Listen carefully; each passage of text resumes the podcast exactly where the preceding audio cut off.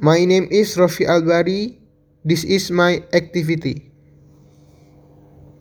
Every day, I wake up at 6 in the morning.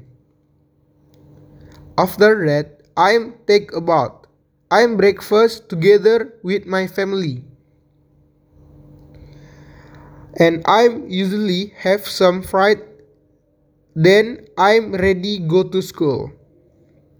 I finish school at 4 and go home.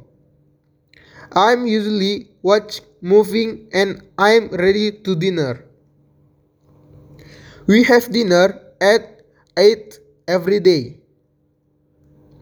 We always try to eat together then after it I'm went to the current.